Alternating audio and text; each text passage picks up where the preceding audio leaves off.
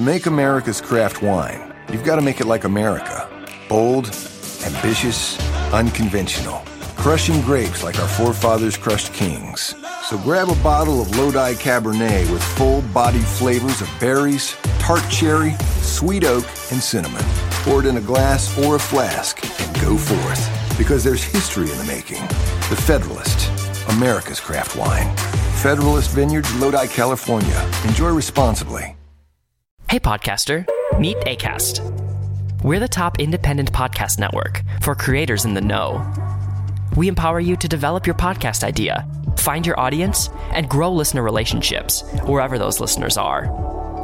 You'll also find a whole range of ways to make money, from membership plans for paying fans to our fully curated and creative advertising experience.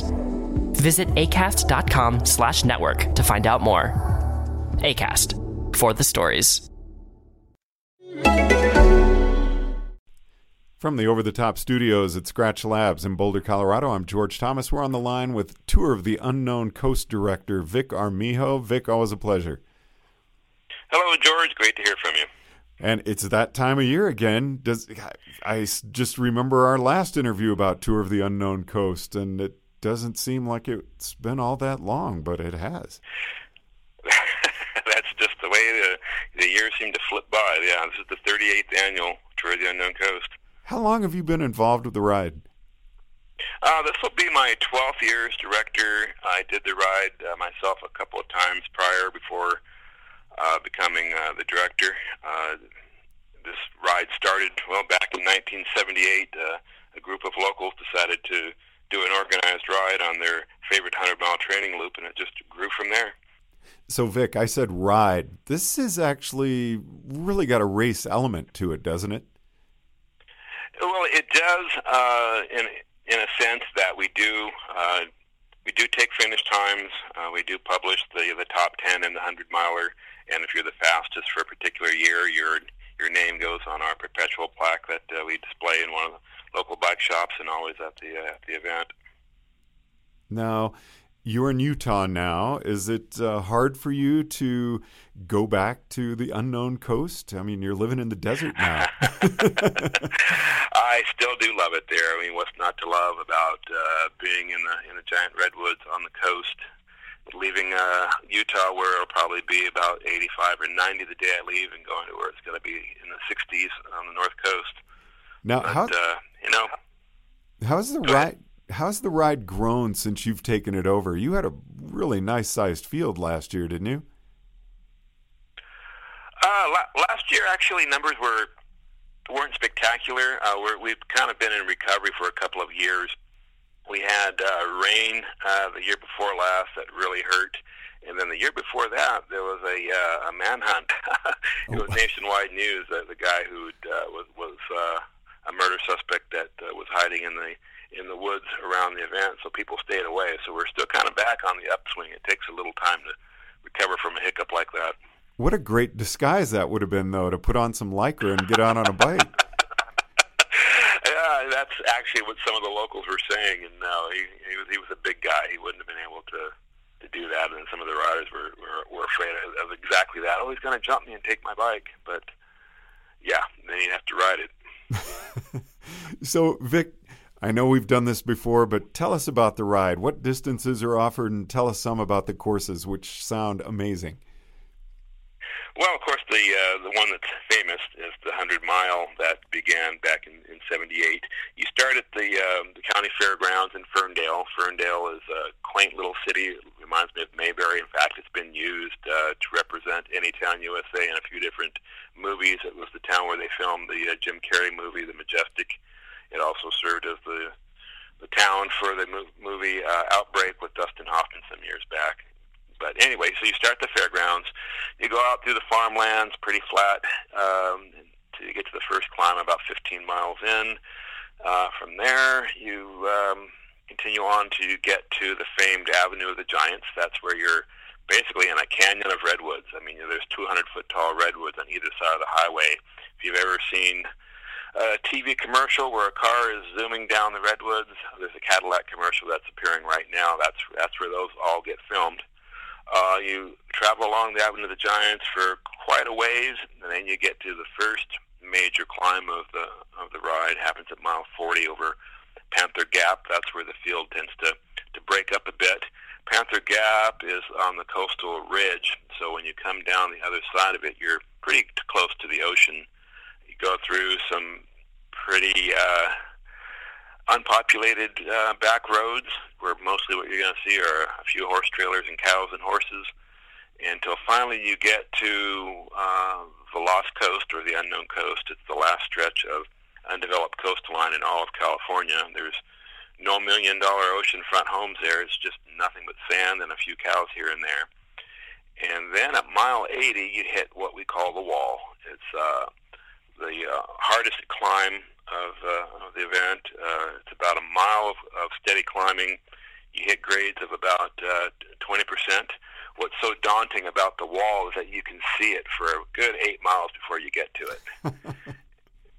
and then you, you climb, and then you drop down into Capetown. It's a little river valley there, so all of that hard-earned altitude goes out, goes goes away, and then you climb back up a series of switchbacks that we call the Endless Hills and uh, at about mile 90, 91, you're done with climbing, and then it's a pretty much downhill, twisting, turning bomb back down into Ferndale, where you go get your barbecue and your frothy beverage. How many people are you expecting the, uh, to do the hundred this year? Uh, generally, the hundred uh, stays at around 400 riders or so. Even in down years, the the hundred milers are the hardcores who kind of plan for it, train for it, and dream about it all year long, and they always come back. Uh, we jokingly call it the Humboldt County World Championships. It's always something uh, for the for the locals for bragging rights to either be the first win in or the first local.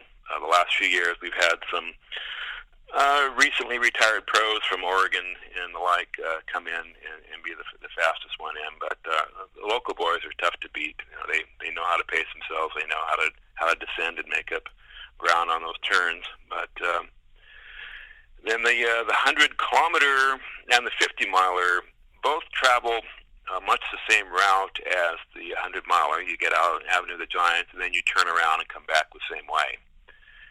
Um, we get uh, pretty good numbers in the 50 mile and the 100 kilometer, and uh, as far as beauty per mile, they're pretty tough to beat. And then we've got a 20 miler for for those who are beginners but not complete beginners. Uh, it's, a, it's an out and back from the fairgrounds, and then we've got a 10 miler that uh, happens down in the, in the farmlands. It's completely flat. Uh, we close the roads for for uh, about 90 minutes, and so there's nothing but uh, mom and dad and the kids and Burley trailers and kids on tricycles and everything you can think of. A real family thing. What do you like most about your job there? Well, the the beauty of the ride and the beauty of being in in, in Ferndale, uh, it, it is as as many people have said, it's like being in a postcard. And you know, my my passion is cycling. I mean, it's been the driving force of, of, my life for the past thirty or plus years, and being able to facilitate all of these people uh, having a great day out on their bikes is just pretty rewarding.